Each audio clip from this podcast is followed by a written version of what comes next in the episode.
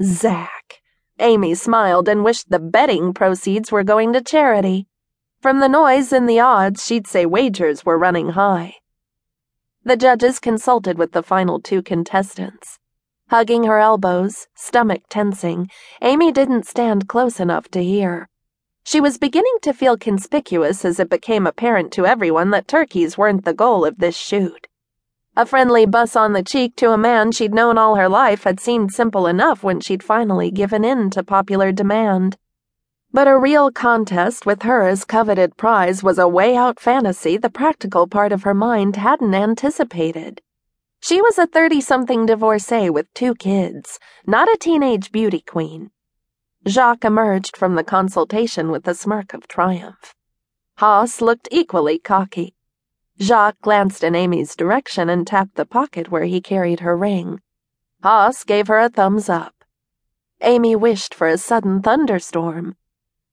The contestants have agreed to a shoot off, the mayor announced in a voice that barely carried over the noise of the crowd. Amy couldn't hear the specifics he was explaining, but she could see Haas unloading his expensive new rifle from the cab of his pickup. She glanced around, and sure enough, Joe had been right. Luigi came running with a rifle for Jacques. He'd brought an arsenal. She was willing to bet that he could be challenged to pistols, swords, and AK 47s and stand ready. Jacques was evidently not a man to leave things to chance. She shivered a little and blamed the breeze. She had always appreciated a man who knew what he wanted and went after it with competence, but she'd never had to go up against such a man before. Jacques might be competent, but he wouldn't help the town, or her. She had to keep thinking of him as the enemy not the kind of man who could provide security. Haas had national sharpshooting awards, but Jacques was going over his weapon with the same cool professionalism he had displayed using an unfamiliar shotgun. The crowd grew quiet when the contestants stepped up to the line. The contest was no longer a joke.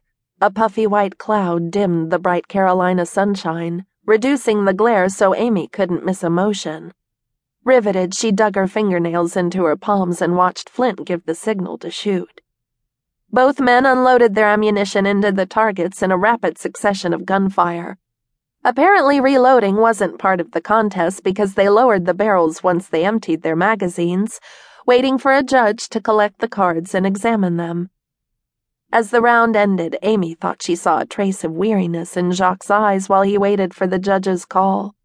His crooked smile tugged at her tender heartstrings. She needed to stop that nonsense right now. She was such a soft hearted sucker, she let the kids drag home any wounded creature they found. Jacques was very definitely not a helpless creature in need of mothering. And it's Jacques St. Etienne by three shots, the mayor screamed, grabbing Jacques' wrist and lifting his arm into the air.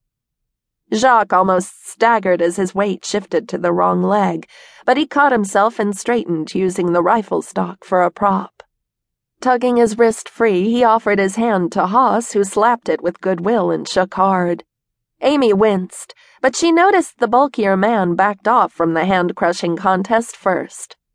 And then the crowd was shoving her forward, and she quit thinking anything at all. Caught up in the marksmanship, she had succeeded in briefly forgetting she was the prize.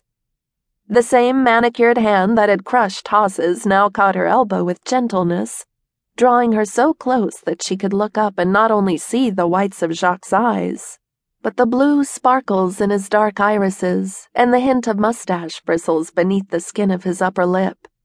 A firm mouth turned upward in the corners while he studied her the same way he'd studied his competition Long, strong fingers tapped the hoop in her ear, the gold warm and caressing as it brushed against her neck. Her knees almost buckled. Your favor brought me luck, Aimee, he murmured, lowering his mouth to hers. Aimee, Emmy, beloved. She was out of her ever loving mind and in way over her head. Jacques' mouth coming down on hers blew whatever working brain cells she had left. Amy closed her eyes and sank into his arms and his kiss as if she'd known them all her life. Cradled in comfort, wrapped in strength, and blessed with passion.